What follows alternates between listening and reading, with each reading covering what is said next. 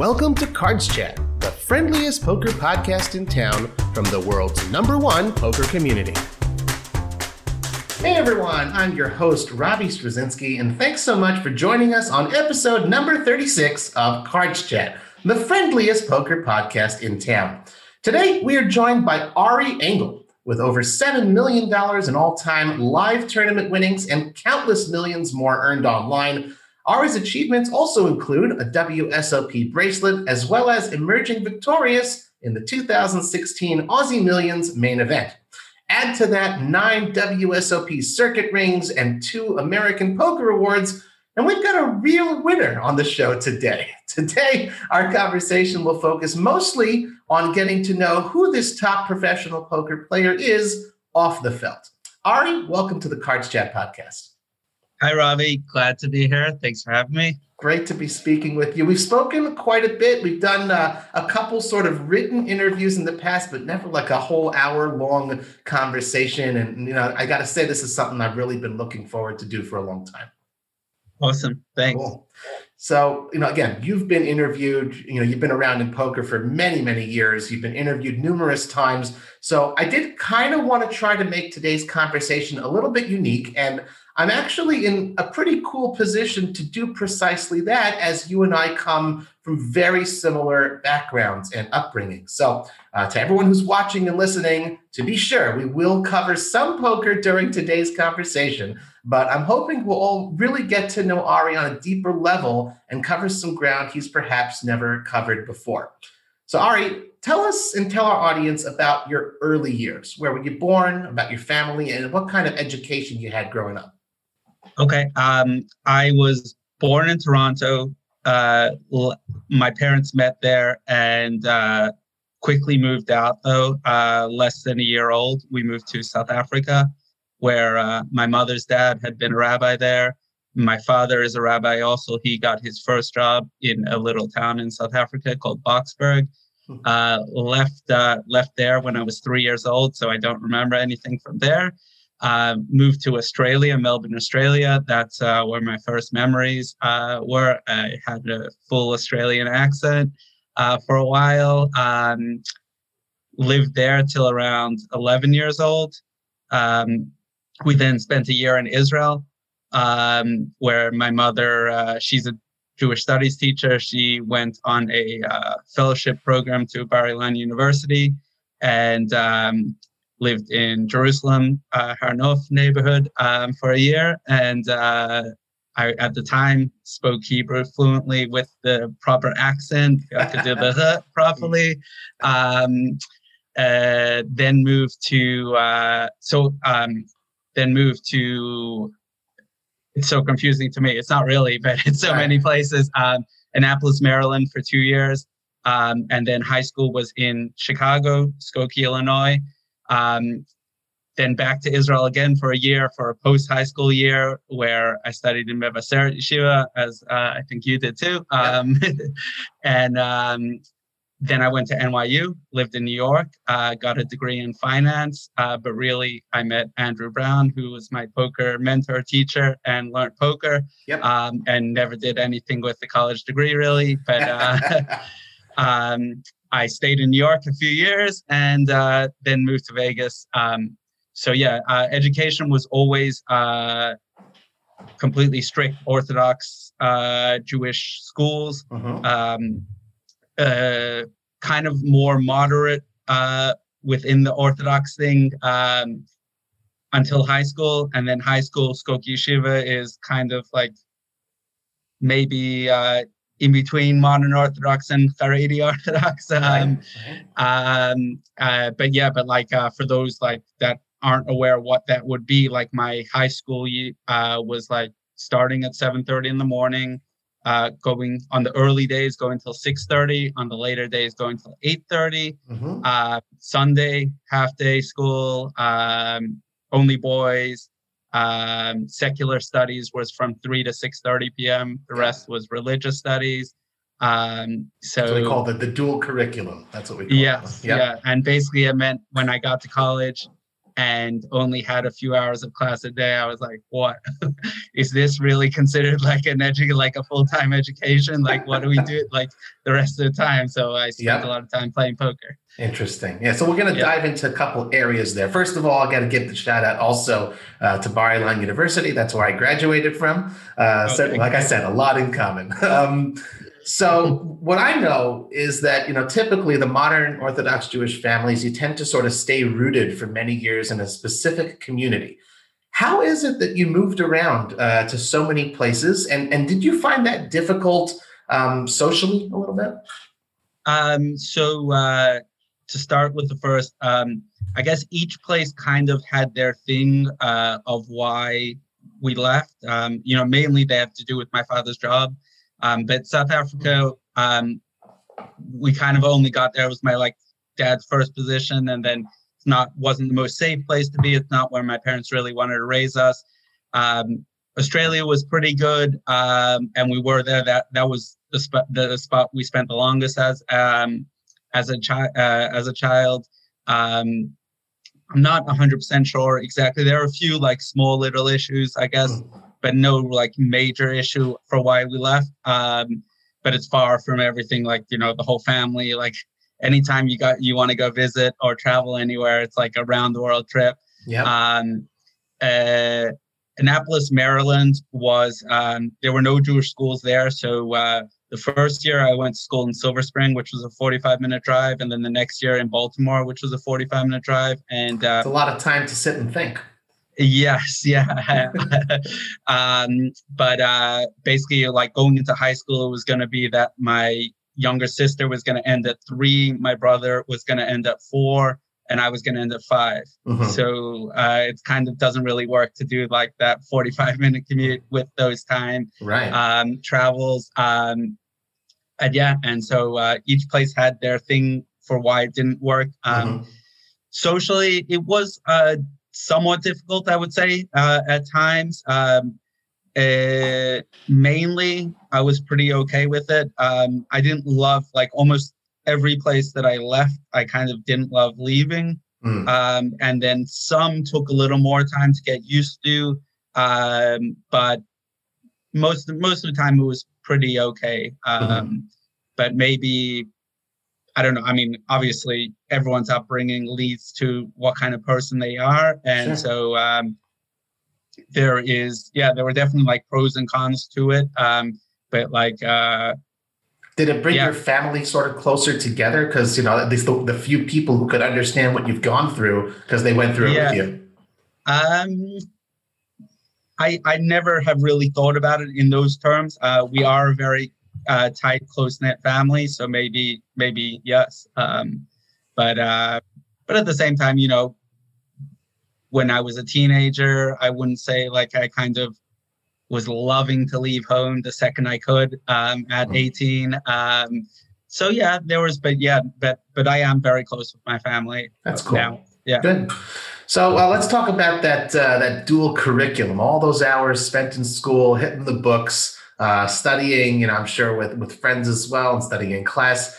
Um, does that leave much time for other recreational activities? What you do on like, you know, you said even half day Sunday you were in school. That's something I even I never did. I didn't do Sunday school. Um, yeah. But what did you used to do on like on, on weekends, holidays? Were you part of like any youth movements or summer camps, that sort of thing? Um, so as a as a in Australia, I was a member of a group called B'nai Akiva, which you probably know, which is like a religious Zionist group. Um, and uh, I was always into sports, uh, no matter where the place was. So in Australia, it was the Australian sports like Australian football and cricket. Wow. And then uh, in the US, it was more basketball and baseball um, kind of thing. Um, probably playing wise, more basketball.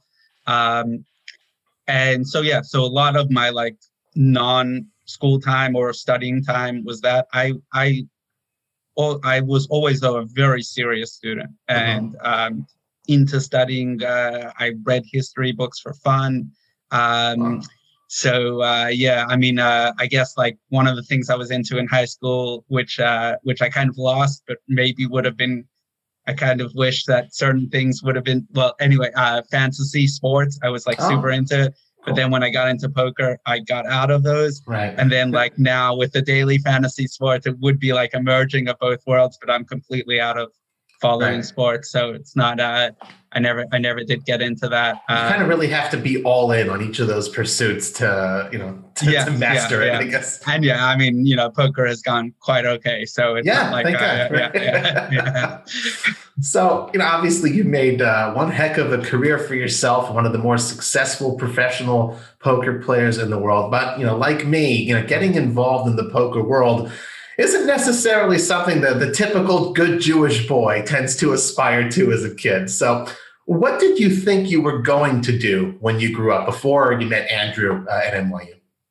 Um, so I was majoring in finance, and NYU is right by Wall Street. Um, I was thinking something in that uh, in that area wasn't you know fully developed or even partially developed, but Mhm. that's why I was thinking about starting off. Uh, in college, I really liked um, uh, classes like that. Maybe eventually led to like management consulting world. Like I Mhm. liked there were a lot of like consulting style. Uh, uh, courses or whatever ideas that uh, I found that stuff very interesting. Hmm. Um, so yeah, maybe something in those, but uh, but I have always liked history related stuff also, but I don't know what kind of career uh, Right. that really leads to. So that was not something I I kind of thought about going back um, now that I'm more you know financially secure and not Mhm. you know would be able to maybe work or do something you know where money isn't the primary uh, Hmm, I, I somewhat consider, but you know, it's a lot of work and for sure.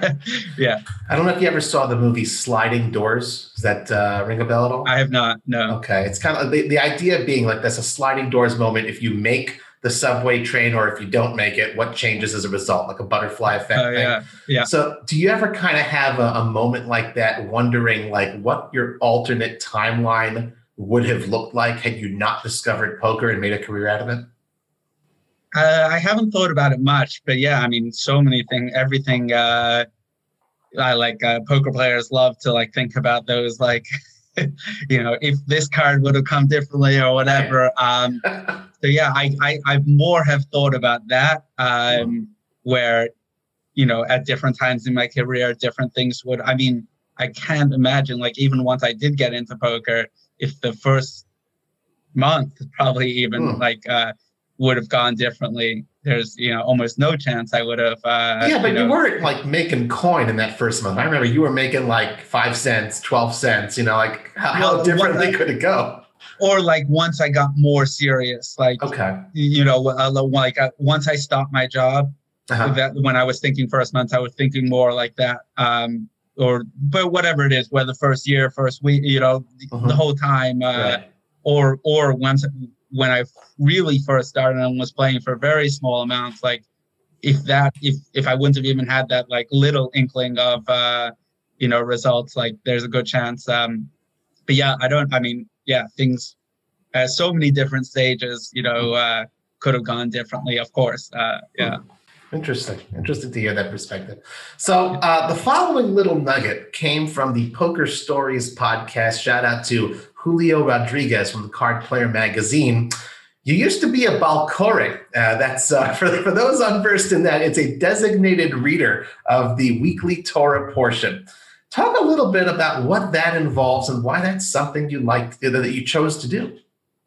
Um, so uh, what what that involves is uh, there's like a special tune that you have to sing um, uh, parts of the Bible every week. It's a different part, and um, and it, basically they split the whole Torah into 50 portions, and it's quite a bit of work uh, to be able to learn that and um, and uh, you know study it each week so you have a decent idea. Even though like compared to like the true professionals, I was quite poor, but Okay. um, I, I was I was good enough for the shows that I did work at. Mhm. Um, and uh, and yeah, and like I would uh, I, I was doing it in um, in not my own area, so like uh, for the audience, like you're not allowed to drive on the Sabbath right. as an Orthodox Jew, so I would uh, walk like depending on where I was uh, working, for lack of a better word, that week, uh, between half an hour and an hour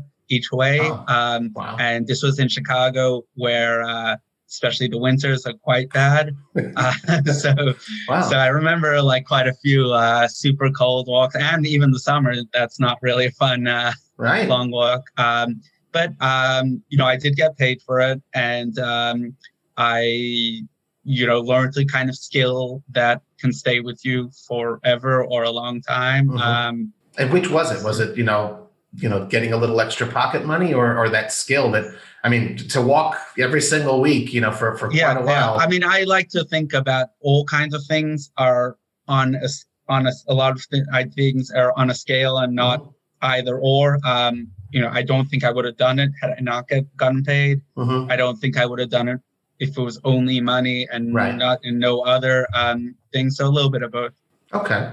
So you have um, sort of a brief history of earning money not as a professional poker player. So besides uh, that job, what other sort of jobs, uh, if any, you know, did, Uh, did you yeah, have? yeah. I definitely. Um, I was I was very motivated young. Um, I uh, I worked at a uh, well, I had a couple of uh, summer style jobs um, throughout high school. Um, one of them I worked at a Jewish day camp, Hmm. um, integrating a child who had uh, devel- developmental uh, disabilities Wow. uh, like into a regular camp setting. So there would be, you know, a, a group of, you know, 15, 20 kids Mhm. with two counselors. And then I would be the third counselor. But my Hmm. specialty was like, you know, dealing with the one, the one child who, you know, had the one-on-one, but I was also kind of the number three for the entire group. Right. Um, I did that all four uh, years of, uh, of high school uh, every beautiful. summer. Um, yeah, What, what, did, what was- did you learn from that experience? um it i mean it's hard to pinpoint one thing but there's no doubt i learned um so much so many things um and um uh, and i still have very fond memories. Um the kid that i worked with the first summer um we're facebook friends and i like keep saying the next time i go back to chicago that we're going to meet up again. And we have like we I, I had a really good relationship. And also i was the youngest uh, counselor at that time. I was probably like 14, Uh-huh. and and he was maybe like 10 or 11. Oh, wow. so, yeah, So you so- have a, a a relationship for sure. Yeah, yeah. Um, and then just like each each summer was had had its own thing, and like the people I worked with were great, and it was it was a really you know good rewarding job. Beautiful. Um, and then I would also uh, do another summer job, which was working at baseball games, uh, selling water, hot dogs, peanuts. Just That's like, uh, amazing. yeah, yeah. in Chicago Uh, for the Cubs? in in Cubs and White Sox. Yeah. Wow. Was this, you Um, know, you obviously get to watch the games for free. if if you want so it's basically it's a commission based job um, so some people kind of took it easy and ended up watching um, a lot of the games and Mhm. a lot of and other people hustled more it was commission and tips it was a great very uh, exciting job uh, Sure. and pretty good money and a weird quirk was like uh, in those days i think this is not true anymore but like half the vendors that's what we were called like we would go through the seats half of them were orthodox jewish kids No um, kidding. Wow. yeah, yeah. So like Wow. just it was just like a, this like Chicago tradition. So Huh. everyone was doing it, so I did it too. Uh, Nice. And And there yeah, was some great Chicago team. The White Sox and the Cubs were pretty Yeah. good in the yeah. 90s. Um, so yeah, in, in those days, uh, the the White Sox like no one went to the games. Uh, but the, the the commission was high there, and then Nice. the Cubs were like. Some years they were good. A lot. of This was Sammy Sosa was an All Star at that time, and sure. some years were great, uh, but didn't make a difference. The, Right. the games were sold out. um but yeah but like uh i think my sophomore year of of the in between sophomore and junior year was crazy. I would wake up at 5.30 and go to daf yomi every day which is learning a page of talmud and then go to morning prayers at like 6.30 then go work at the day camp and then some nights not too often but like sundays for sure i would go to baseball games and uh so yeah, it was uh That's yeah. so sick. You know, we in poker we often say, you know, who loves it more? You know, like that kind of Yeah. dedication, man. That that's uh, Yeah. a really amazing thing, and obviously it's a, a transferable skill for anything that you're passionate about. And that, that's exactly cool. yeah Yeah, and, yeah, and so. also just you know like like a little sort of a brief hiatus uh, in it, nachta uh, for our audience is that you know again most of the interviews Ari does you know like, to me this is really cool. It's really you know yeah. interesting to see this side of you. Uh, we know about your poker set, and, and I hope you're all so far interested. Uh, you know, finding an interest in uh, Ari's life beyond the felt. Um, I'm wondering, do those earlier years of yours, you know, living regular life, you know, talking about these sorts of jobs you did just like anyone else, non poker wise, did that make you sort of, or maybe even till today, make you look at money uh, a little differently than, you know, perhaps the typical professional poker player does? Yeah, um, probably. I'm much more conservative than the average poker player, definitely the average professional poker player. Uh, kind of always have been. Um, my parents are quite conservative when it comes to like financial issues. Um, also, uh, Andrew Brown, who taught me how to play poker, was very reckless uh, when it came to these. Okay. Um, so I kind of learned from him um, some things. Well, I, I, I, I don't even know if I learned not to do, but basically I saw the kind of things he was doing, and I thought I did not want to do that. Um, you know, the swings and things like that. Um, but there's, you know, there's definitely like a lot of people like view this. Oh, wow, that's so smart that he's smart with his money, or you know, uh, but it's not. It's not that clear um, because. Uh, there's a lot to be said, especially early on. I think to taking those shots. Um, one, especially like once I had a poker resume where uh-huh. if things didn't go my way, I'd be able to get backing fairly okay. easily. So like the downside isn't really as bad as I might have imagined in my own mind. And um, I spent a lot of time um, playing, you know, smaller binds than maybe I could have or should have. Uh-huh. But maybe maybe that was good. But I can I can see kind of when you were asking about like these alternative paths. I maybe I would be like playing Jungleman if I, you know, and playing the highest stakes if I would be more willing to. Probably not. I'm not saying like, right. I, but you know, but there's there's some chance I like limited my own growth by my conservatism, um, and there's also some chance that I avoided going busto and That's not being a poker player. So right. uh, yeah.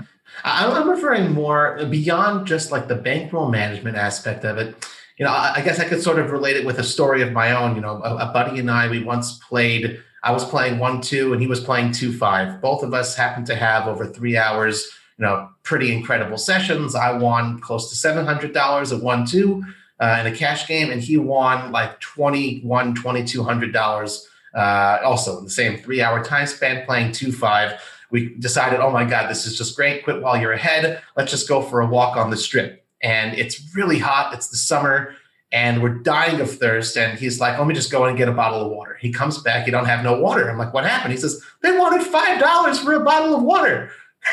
like, and these, you know, a couple of guys who just want 700, 2200. And I think, you know, yeah, that totally makes sense. I wouldn't pay $5 for a bottle of water. We're still, you know, normal type of transactional mentality. So that's what I'm sort of wondering is, you know, you did all these things. You were a vendor, you earned, you know, pocket money as a, as a Valkyrian, all these sorts of things.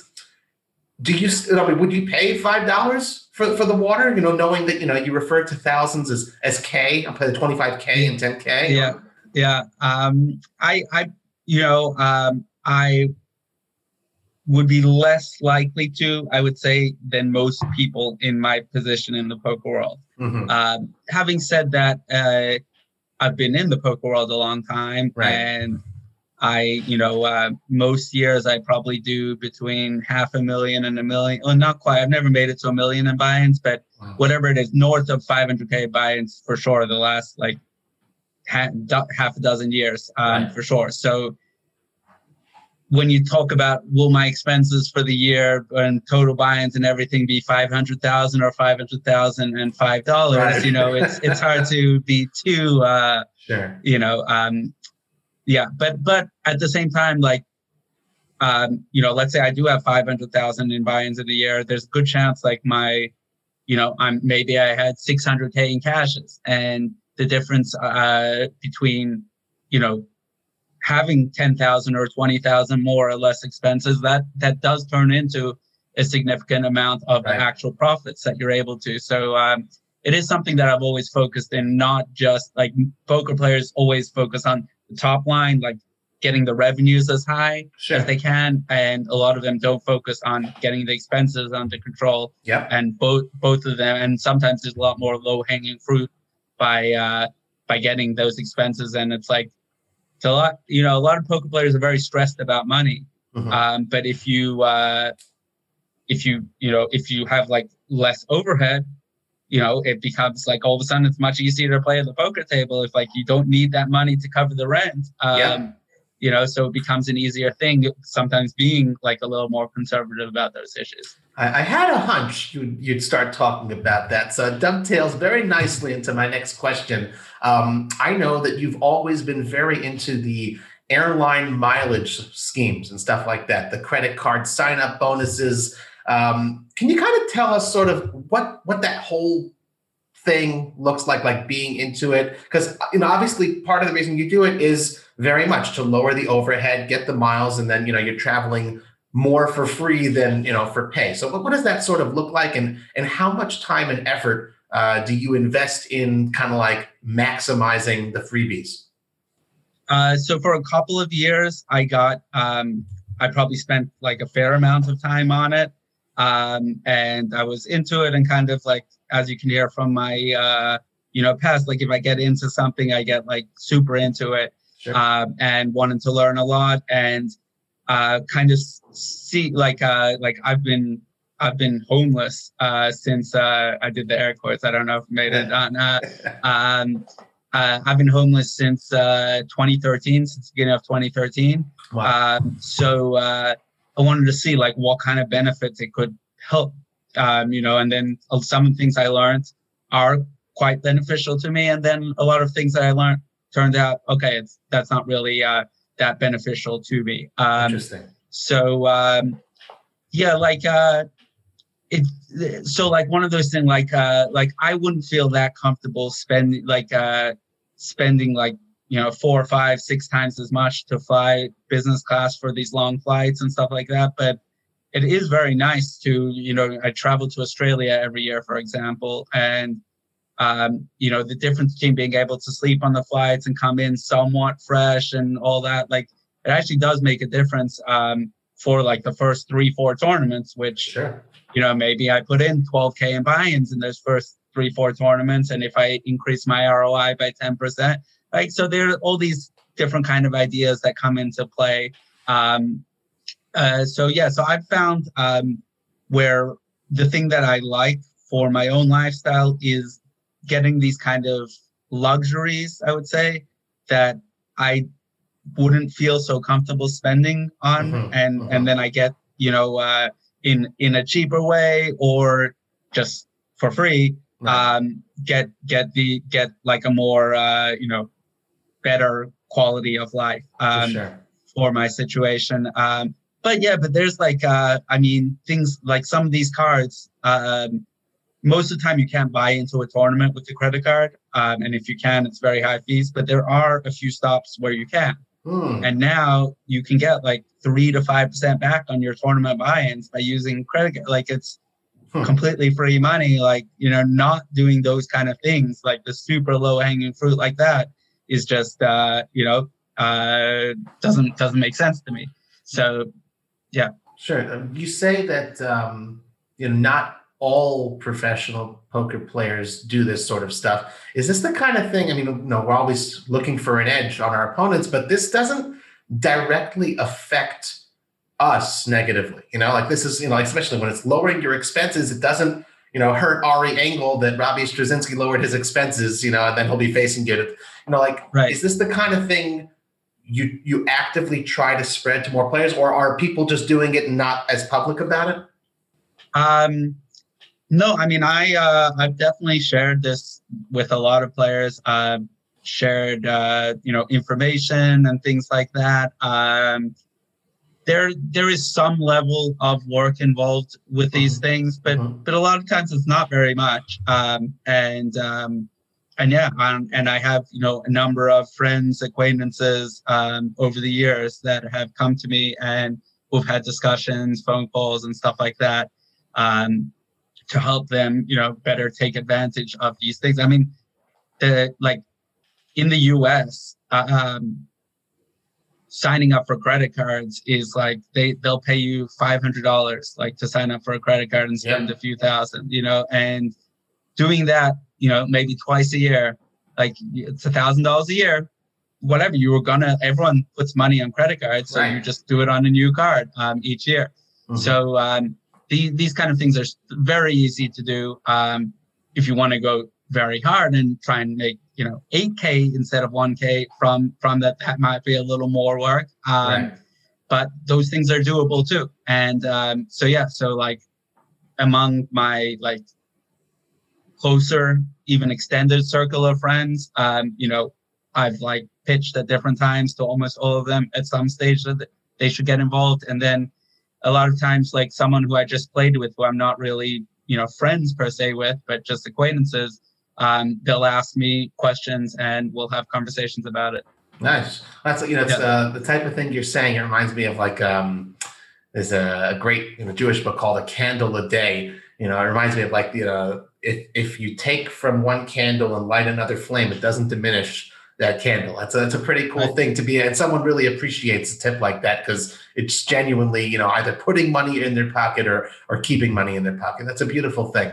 Um, yep. You talked you talked about you know typically like a half million dollars in buy-ins for a year at the stage that you're at right now. That's purely the buy-ins to the tournaments, or does that also include the expenses of, of the travel, of the lodging, you know, that sort of thing? That ju- just buy-ins, and wow. you know, I mean, we shot through 500k uh, a couple years ago, and it just seems to go up and up every year. It doesn't really go down. I mean, barring COVID yeah. times. Um, yeah, yeah. So um, yeah, yeah, it's uh, it's it's crazy, but uh, can, can you sort of fun. ballpark what the additional expense is when you're talking about half a million dollars in in, in um, I, just so people get an idea of yeah, you know, may, what you maybe, have to cover before you're showing your first dollar in profit. Yeah, yeah, may, may, may maybe like a hundred thousand uh, oh. additional to mm-hmm. that, but it's but that that's that's a little harder for me to ballpark. Um, I'm lucky to have a really good accountant and I just send him all the different things and piecemeal. He adds up everything. Um, so I actually don't have like a great idea of what my expenses are. And especially with the lifestyle I live, uh, it's very variable. Um, and I don't know, you know, in normal times, I don't know where I'm going to be in two, three weeks most of the time. Right. Um, I have some ideas and some general uh, thoughts, so I try and that's like one of the things that I like to do is live a very flexible uh, mm-hmm. kind that you know you can as a professional poker player you're your own boss you have a lot of freedom and flexibility and different people take that in different directions. And uh, the direction i like to take it in is just being very flexible um, as to where i'm going what i'm doing um, if i feel you know if I feel like showing up to work, I do. If I don't, I don't. Um, yeah. If I want to yeah. play online, if I want to play live, if I want to play cash, whatever, you know. Uh, or, yeah. or sleep late. make exactly. make up for yeah. those mornings at five thirty when you're waking up yeah. for Daf Yomi. So yeah, interesting. Uh, that's that's definitely um, you know insightful and uh, you know again a little nugget from there guys, got to get yourself a, a, good accountant. You know, this is a lot of yeah. uh, interesting stuff. I, I, know from someone who yeah. sits at home 90% of the year, uh, you know, accountants can be, uh, you know, somewhat complex. So it's important to have the right people on your team. Um, yeah. In poker, it's important to sort of change gears. So we'll change gears just slightly, just a little pivot. Um, you had mentioned before that you and I did attend the same uh, yeshiva, Higher Institute of Torah Learning uh, in Mevaseret Zion, just uh, you know, situate people just outside of Jerusalem. Um, and you talked about this sort of flexibility. You like the flexibility. Um, up until then, with all of the various um, schedules and situations you were in, it's very like this is what you got to do. And all of a sudden, for the first time in your life, you're really out on your own in the world. You know, that's typical for many people post high school. You've got a year and, oh, okay, I can do what I want to do. I mean, of course, you sit and learn, but you know, you're, you're pretty free for the first time. Do you have any sort of favorite memories or highlights from that year? Um, so uh, I had lived in Australia three to 11 years old. Um, so uh, what basically happens within the modern Orthodox Jewish world is everyone your age group from around the world goes to Israel in that year. So I was able to reconnect with a lot of friends and even made new friends from that Australian group. Um, I also had, you know, friends in my yeshiva and stuff like that that I made.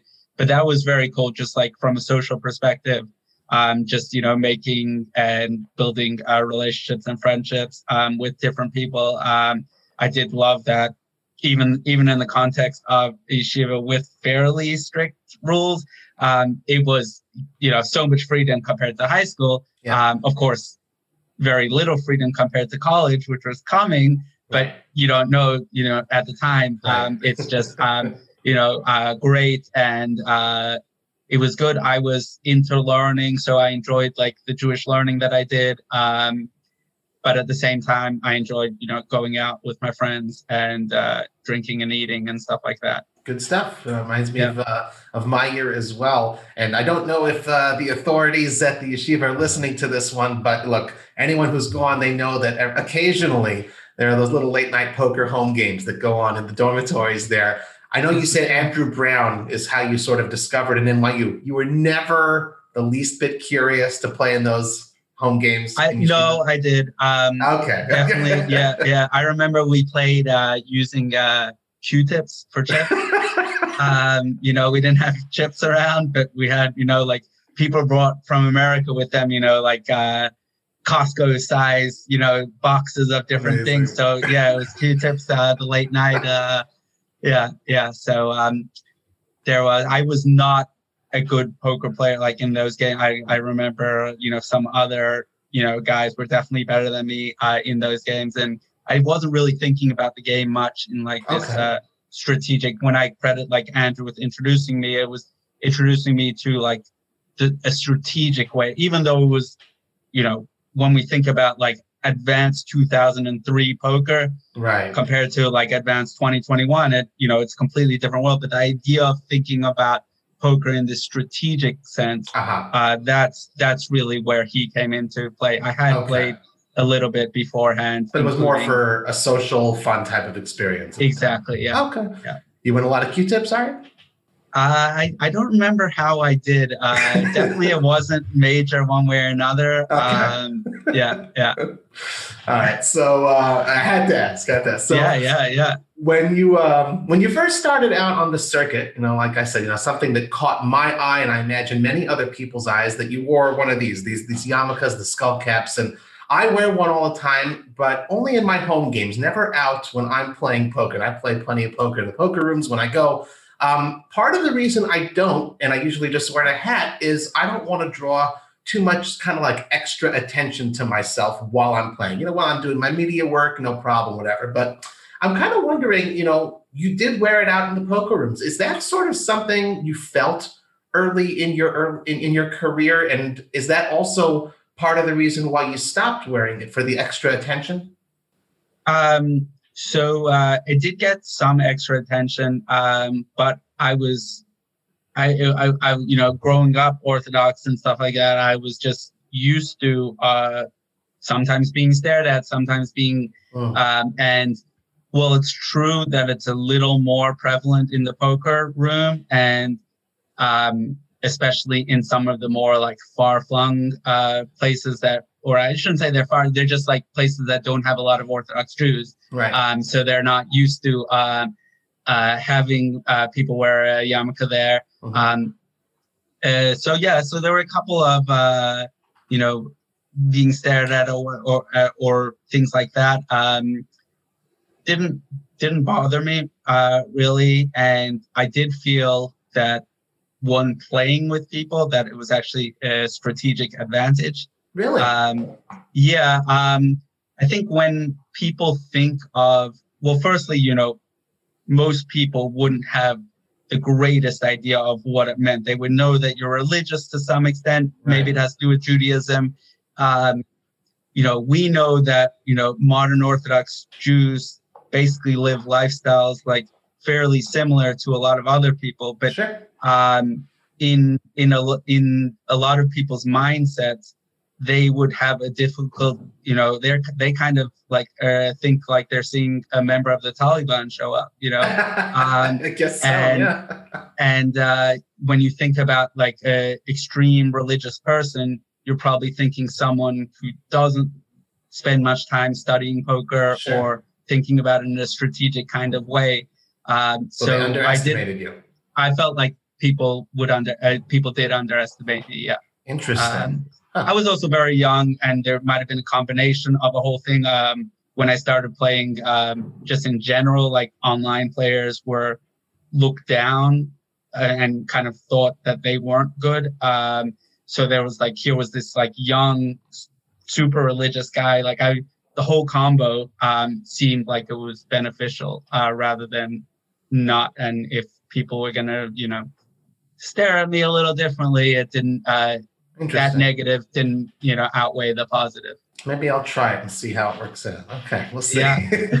um, you mentioned you're uh, exceptionally close with your family, and um, and especially for someone who moves around as much as you currently do for the last eight years, I think that's a beautiful thing. Uh, family is always so important. Uh, over the years, I've seen I've seen on social media how supportive they are of you and how proud they are of your success. Um, one might argue that such a supportive position for choosing the career of a professional poker player is atypical, let's say, for the modern Orthodox I- Jewish household. and not only I yes I can imagine there's many Orthodox rabbis that would be supportive of their kids becoming a professional poker Right. player, and then uh, combine that with uh, some family members having gambling problems in the past. Oh, wow. Um, so for sure, it's like unbelievable that like combination of factors, and then for my parents to be so uh, positive and supportive of me. Um, yeah, it, it's a beautiful thing, and it's great, and it's testament to uh, well, there's no chance that this is what they wanted for me. Uh, once I did choose to do this, they became extremely supportive, um, and Well, how, how long did that take? You have to show them sort of like the winning record. Um, it was uh, so. So I remember in college, um, I where where I was playing very low stakes, but too many hours. Uh, you know, objectively, too many hours when we're spending a lot of money to attend a prestigious school. Um, I I I hid my play from them. Not you know they were not close to me. Um, they were actually living in New Zealand at the time, so uh, wasn't that difficult to hide the play. But um, but I did. Um, but um, when I decided to become a professional player, um, they had like co-signed loans with me and actually um, took out a second mortgage on their house to help me. Uh, wow. um, uh, yeah, so I did, you know, get their blessing to uh, after having, you know, I'm I kind of had a little bit of success and made uh, six months of my salary, which was in a job which was not um, what I had majored in. So I was in a very poor job, which was only supposed to be a temporary thing. Um, so, but I did get their blessing um, to do that, and um, so yeah, which was you know, so it was very very quickly um, that the support was there, um, and then uh, it's definitely grown over time. Basically, like uh, traditional Jewish life involves uh, you know big Friday night, Saturday day meals. Um, especially as the rabbi of the community, having guests over and um, basically every time I'm around there up until today, the topic of poker comes up and obviously, and I make my pitch as to how poker is not like blackjack, right. not like craps, um, much more like investing, uh, much more like a real estate speculator or, Sure. or, or that kind of world. Um, and so, uh, from you know from early on when I would go visit New Zealand and started making those pitches to now they live in Southern Florida and um, that's happened so uh, they can make that pitch for me just as well and you know Very and so they're they, they believe in you know what I'm doing and they understand how you know I mean they certainly would not like to have someone who is a professional negative EV gambler Right. kind of lifestyle, you know. But um, what I do is is is acceptable to them, and you know, yeah. And I can confirm that. It's not that you need the confirmation, but I listened to one of your talks in the last couple of months. You gave a, a Zoom talk to the members of that congregation, and it was pretty eye opening. You know, when you frame it through the eyes of the investment and you know using very much the same terminology as used in the finance world, and all of a sudden, hey, this thing does kind of start to make sense when you approach it uh, the right way. You know, you approach yep. it like a business in a way. Yeah, um, and I'm very disciplined, you know, and yeah. stuff like that. So yeah. For sure. Um, Ari, there's an old Yiddish saying, Man tracht und Gott lacht. Man plans and God laughs. Uh, nevertheless, what are your plans? Have you got a plan for the next year, five years, 10 years in the future? Not, not very much. Um, I, uh, I, yeah, I don't have a lot of plans. Um, I can see my life going in a lot of different ways. Um, I could see it being quite similar to the way the last five years have been, and I could see big changes. Um, and uh, and yeah, and I'm fairly open-minded uh, as to how as to how it will go. Um, I uh, I'm quite content with my current life, um, but at the same time, uh, you don't want to uh, you know you don't want to just settle and um, you know, be be okay with no continued growth or mm. um, improvement in in my life. So um, I can see obviously like the big question, you know, kind of me- medium to long term is whether I want to have a family and uh, kids and stuff like that. And uh, well, that starts with meeting the right, uh, you know, wife partner. But um, I, you know, I don't, you know, I I I don't know. I'm very, like I said, I'm very content with my current life. I mm-hmm. wouldn't mind, um, you know, finding a uh, the right person to be with. But uh, I live a very unique kind of lifestyle, sure. and it makes uh, settling down, I guess, for lack right. of a better word, mm-hmm. um, a big diff. Yeah, yeah, challenging, and just like it would be a huge change to my life. So. Mm-hmm. Uh, um, I don't know. I don't know if it will happen or not. And I'm kind of uh, okay with whichever way uh, it goes. I would like to have kids more than not like to, uh-huh. but I don't want to just like force myself. Okay, I gotta, I gotta get married. I gotta have kids now. Right. It's gotta happen. Um, so yeah, we'll, I don't we'll feel that if, uh, pressure. Yeah, I guess time will tell if, if that's meant to be and if the the right person comes along to to steal your heart away from the felt. Um, yeah, yeah.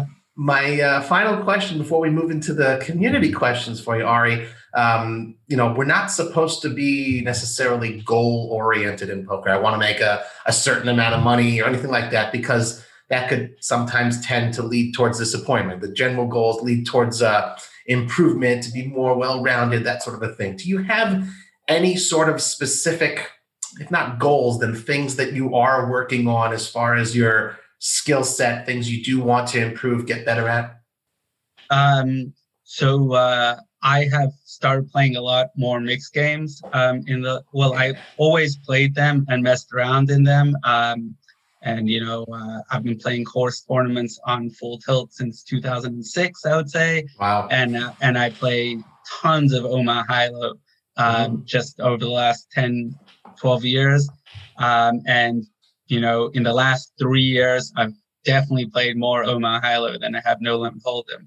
Um, and so I, and I like playing those games. Um, I don't know to what extent I want to play more of them or less of them. Mm-hmm. Um, I, I'm not at the same. So like, I'm definitely a better No Limit Hold'em player than I've been probably at any stage in the past but I am worse relative to the top players than than I was for many of the past 10, 12 years. Interesting um, qualification there. Uh-huh. Yeah. So uh, it's it's one of those things where, you know, I don't know. I I I I if I I definitely have to uh, get if I if I want to compete at the highest. And again, like if I, if I want to compete at the highest high levels, um, I got to get better at no limit hold, or I can just yeah. be content and not play the highest of high levels and play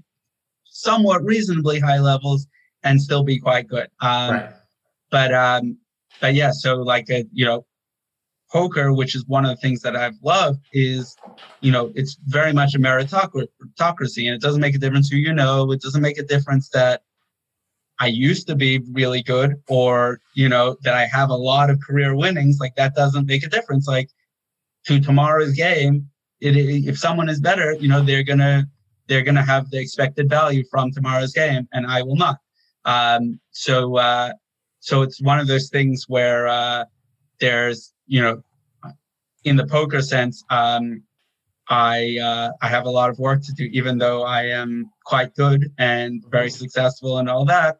Um, I yeah, so um, but yeah, I don't know if that's a goal necessarily, um, but that's kind of where my mind went when you asked the question. Okay. But yeah, it's an interesting thing uh, when you uh, when you said like not having like financial goals, like uh, you said at the beginning, like my career cashes, which might be like seven million or something. Um, one day, one tournament is 15% of that.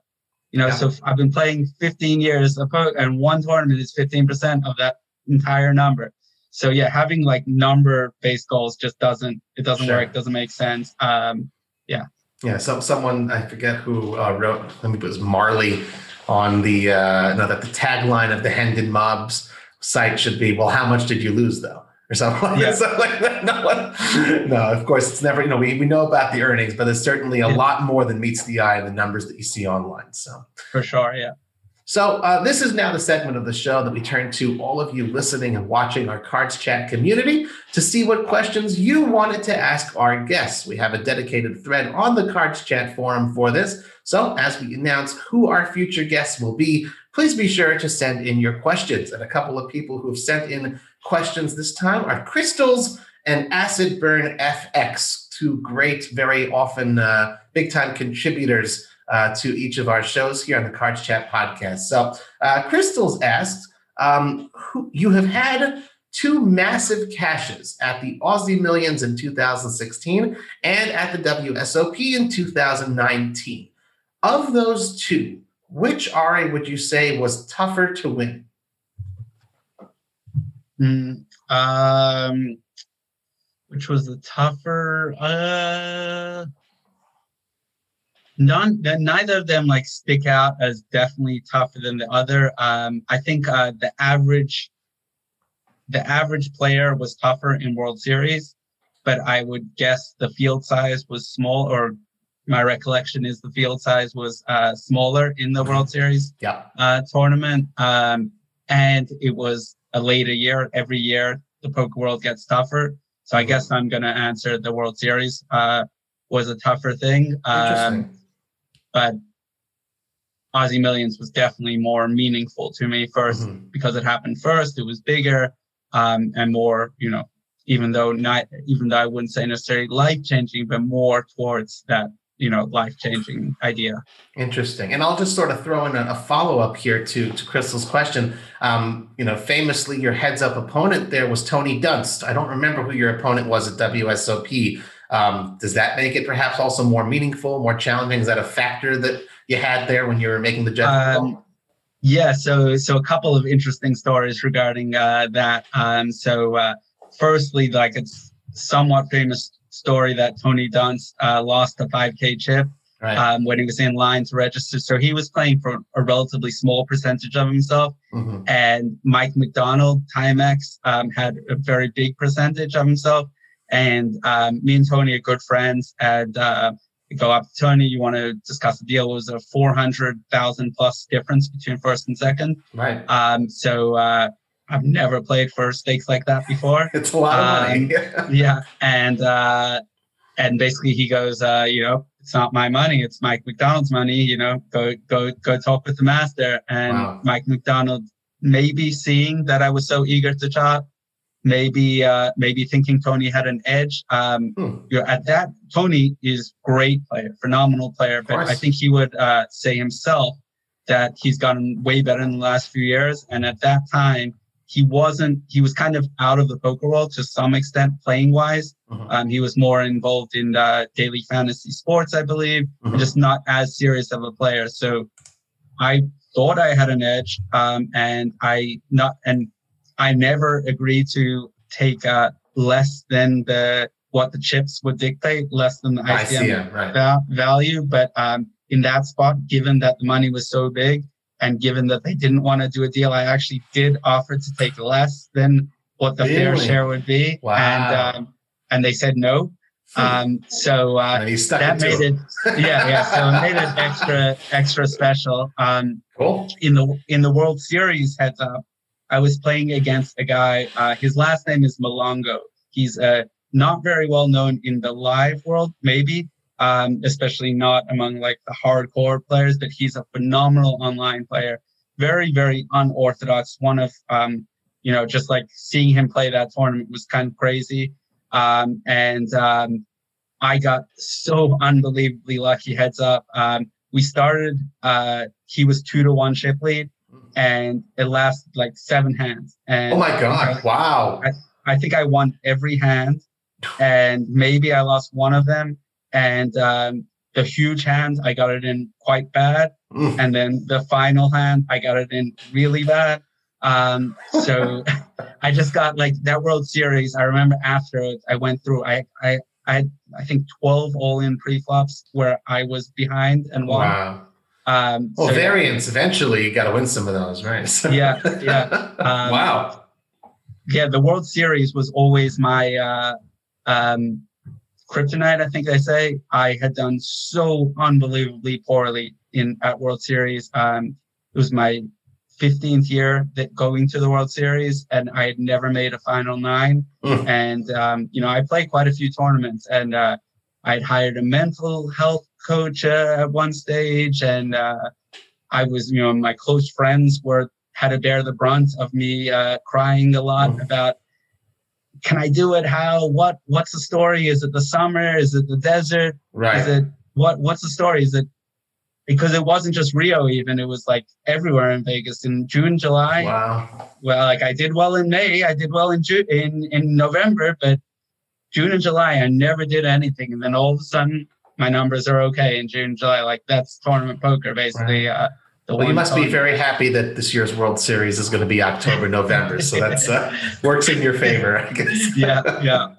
and just uh, you know, you mentioned Tony Dunst. Shout out to Tony. He was uh, episode number eleven. Always a good occasion to uh, let our audience know we've got a bunch, a couple dozens now of other episodes that you can listen back to here on the Cards Chat podcast. Uh, back to Crystal's question number two, Ari. You have played poker all over the world. Where has been the most memorable place you have traveled to for poker? um, Aussie Millions. Not to go back to it, but that that's what comes to mind uh, right away. By far, my biggest score. Um, going to Australia in January, where it's like bad weather in the U.S. and uh, there there usually is a, a break in tournament poker towards the end of December. Um, so it's uh, yeah, it's it's it's a really nice uh, place. Like a lot of, you know, like let's say in LA, if you go to a poker, if you go to tournaments there, usually the casinos are in the bad part of town, or in most U.S. cities, they're in the bad part of town. Uh, in Melbourne, it's like in the nice part, in the beautiful Mhm. part of town, and um, so you have that. It's just like great casino, um, great tournaments. Um, yeah, so uh, yeah, that's what That works. to mind. Nice. Um, and finally, from Crystals, y- uh, considering your birthplace and the number of great Canadian poker players out there, you have very few big cashes on your Hendon Mob in Canada. And I will just note you're number 11 on the all time list in Canada. Why do you think that is? I would uh, I would argue and uh, perhaps question Crystal's research. Uh, um, I think I've done quite well. So, firstly, uh, there aren't tons of Canadian tournaments um, that are kind of big enough to warrant traveling to. Um, let's say fifteen hundred US dollar or higher main events. Um, most of them take place in uh, Montreal at Playground Right. and I find that to be a great venue to play poker. I really enjoy going there. I usually go there like three, four times a year. Um, I uh, final table. Uh, there was a big party poker. I don't know what the brand name might have been called. Millions. It might have had a different name. Um, tournament there in like maybe 2017. I got like fifth, I think, for a six figure score. um, and um, I feel like I've done fairly well um, there. And uh, but yeah, but maybe like the lack of tons of scores is just uh, uh, a lack of like there aren't that many tournaments that uh, yeah. yeah. Fair. Um, and now on to uh, Acid Burn FX. Always asks some of the most creative questions. So we've saved with a name like that. Who would have thought? so we got two final questions before we wrap it up. Uh, okay, what memory would you erase if you could? Um, nothing comes to mind. I mean, you know, I have some bad beats and stuff like that, but I don't know, you know, I mean, I wouldn't say usually also in tournament poker, um, the high equity bad beats will be when you're really deep in the tournament. Mm-hmm. So, uh, like the worst bad beat I took, I got, I'm not going to go through the hand, don't worry, audience, but, uh, um, I got fifth in a really big tournament, you know, so I still got fifth in that really big tournament. Like, right. yeah, sure, you know, so there's usually a decent consolation prize um, for that. I'm really lucky. Like, I grew up in a loving household and everything was, you know, overall great. Um, I don't have, you know, any like traumatic memories that come that come to mind. Uh, yeah beautiful that's a that's an amazing answer to have to a question like that um, yeah finally and i guess this is just a little bit uh, a little bit out there but uh, you know it's a great question. What is the biggest challenge of your life? Um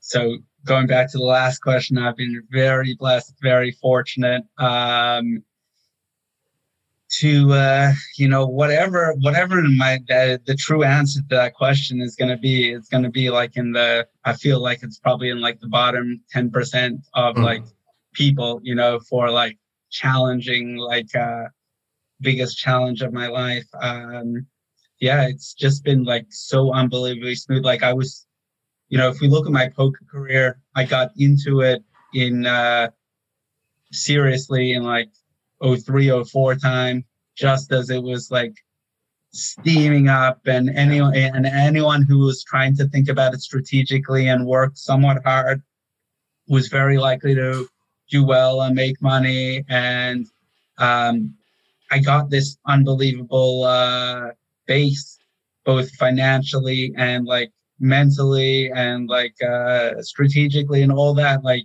so that even though I have, of course, gone on swings and stuff like that, having that, you know, having that base is uh-huh. just makes it so much easier. Um, so poker wise, it there it's not been like an unbelievable challenge. Um, and uh, and then outside of poker, I got into poker at such a young age that you know, I mean, I went to college, and then after college, I became a professional poker player. It's been I've been I've had really, really lucky, lucky life. Awesome. Beautiful. Yeah. That's that's uh that's an amazing answer. And again, also just, you know, very self-aware to to to acknowledge, you know, that you that you've run good in, in a good yeah, way. And yeah. that's that's a pretty cool thing. Um yes. well, Thanks uh, so much to everyone who sent in questions for Ari Engel. And again, just a reminder to our Cards Chat community, we'd love to see you submit your questions for our future podcast guests in the dedicated thread on the forums. Please be sure to give us a good review on iTunes and spread the word via your social media channels if you'd like the show. Um, Ari, before we let you go, anything else you'd like to tell our listeners and people watching? Um, rate, review, give five stars. Uh, no, uh, thanks for having me, Robbie. Uh, it's been nice chatting, and um, yeah, it's, uh, it's it's cool that it's cool to be in this opportunity in this like kind of world where people actually want to talk to me and just like uh yeah uh so um yeah Awesome. Well, I'm glad you, I'm glad you enjoyed yourself. And you know, like I said at the beginning, we wanted to get to know Ari deeper, and we all know it's not what's outside, but rather what's what's inside that counts the most. You know, the Ari Engel that I've gotten to know over the years, and I think that we've all gotten to know over this last hour uh, and that the poker community poker community knows is a true class act, what we call an absolute mensch, and a great representative for our game, and I would say also for our, tribe, the chosen people. Thanks again so much, Ari. Uh, thank you for tuning in once again, everybody, to another episode of the Cards Chat podcast. I'm Robbie Strazynski. You can follow me on Twitter at CardPlayerLife, and I wish you all a wonderful day. Cards Chat, the friendliest poker podcast in town from the world's number one poker community.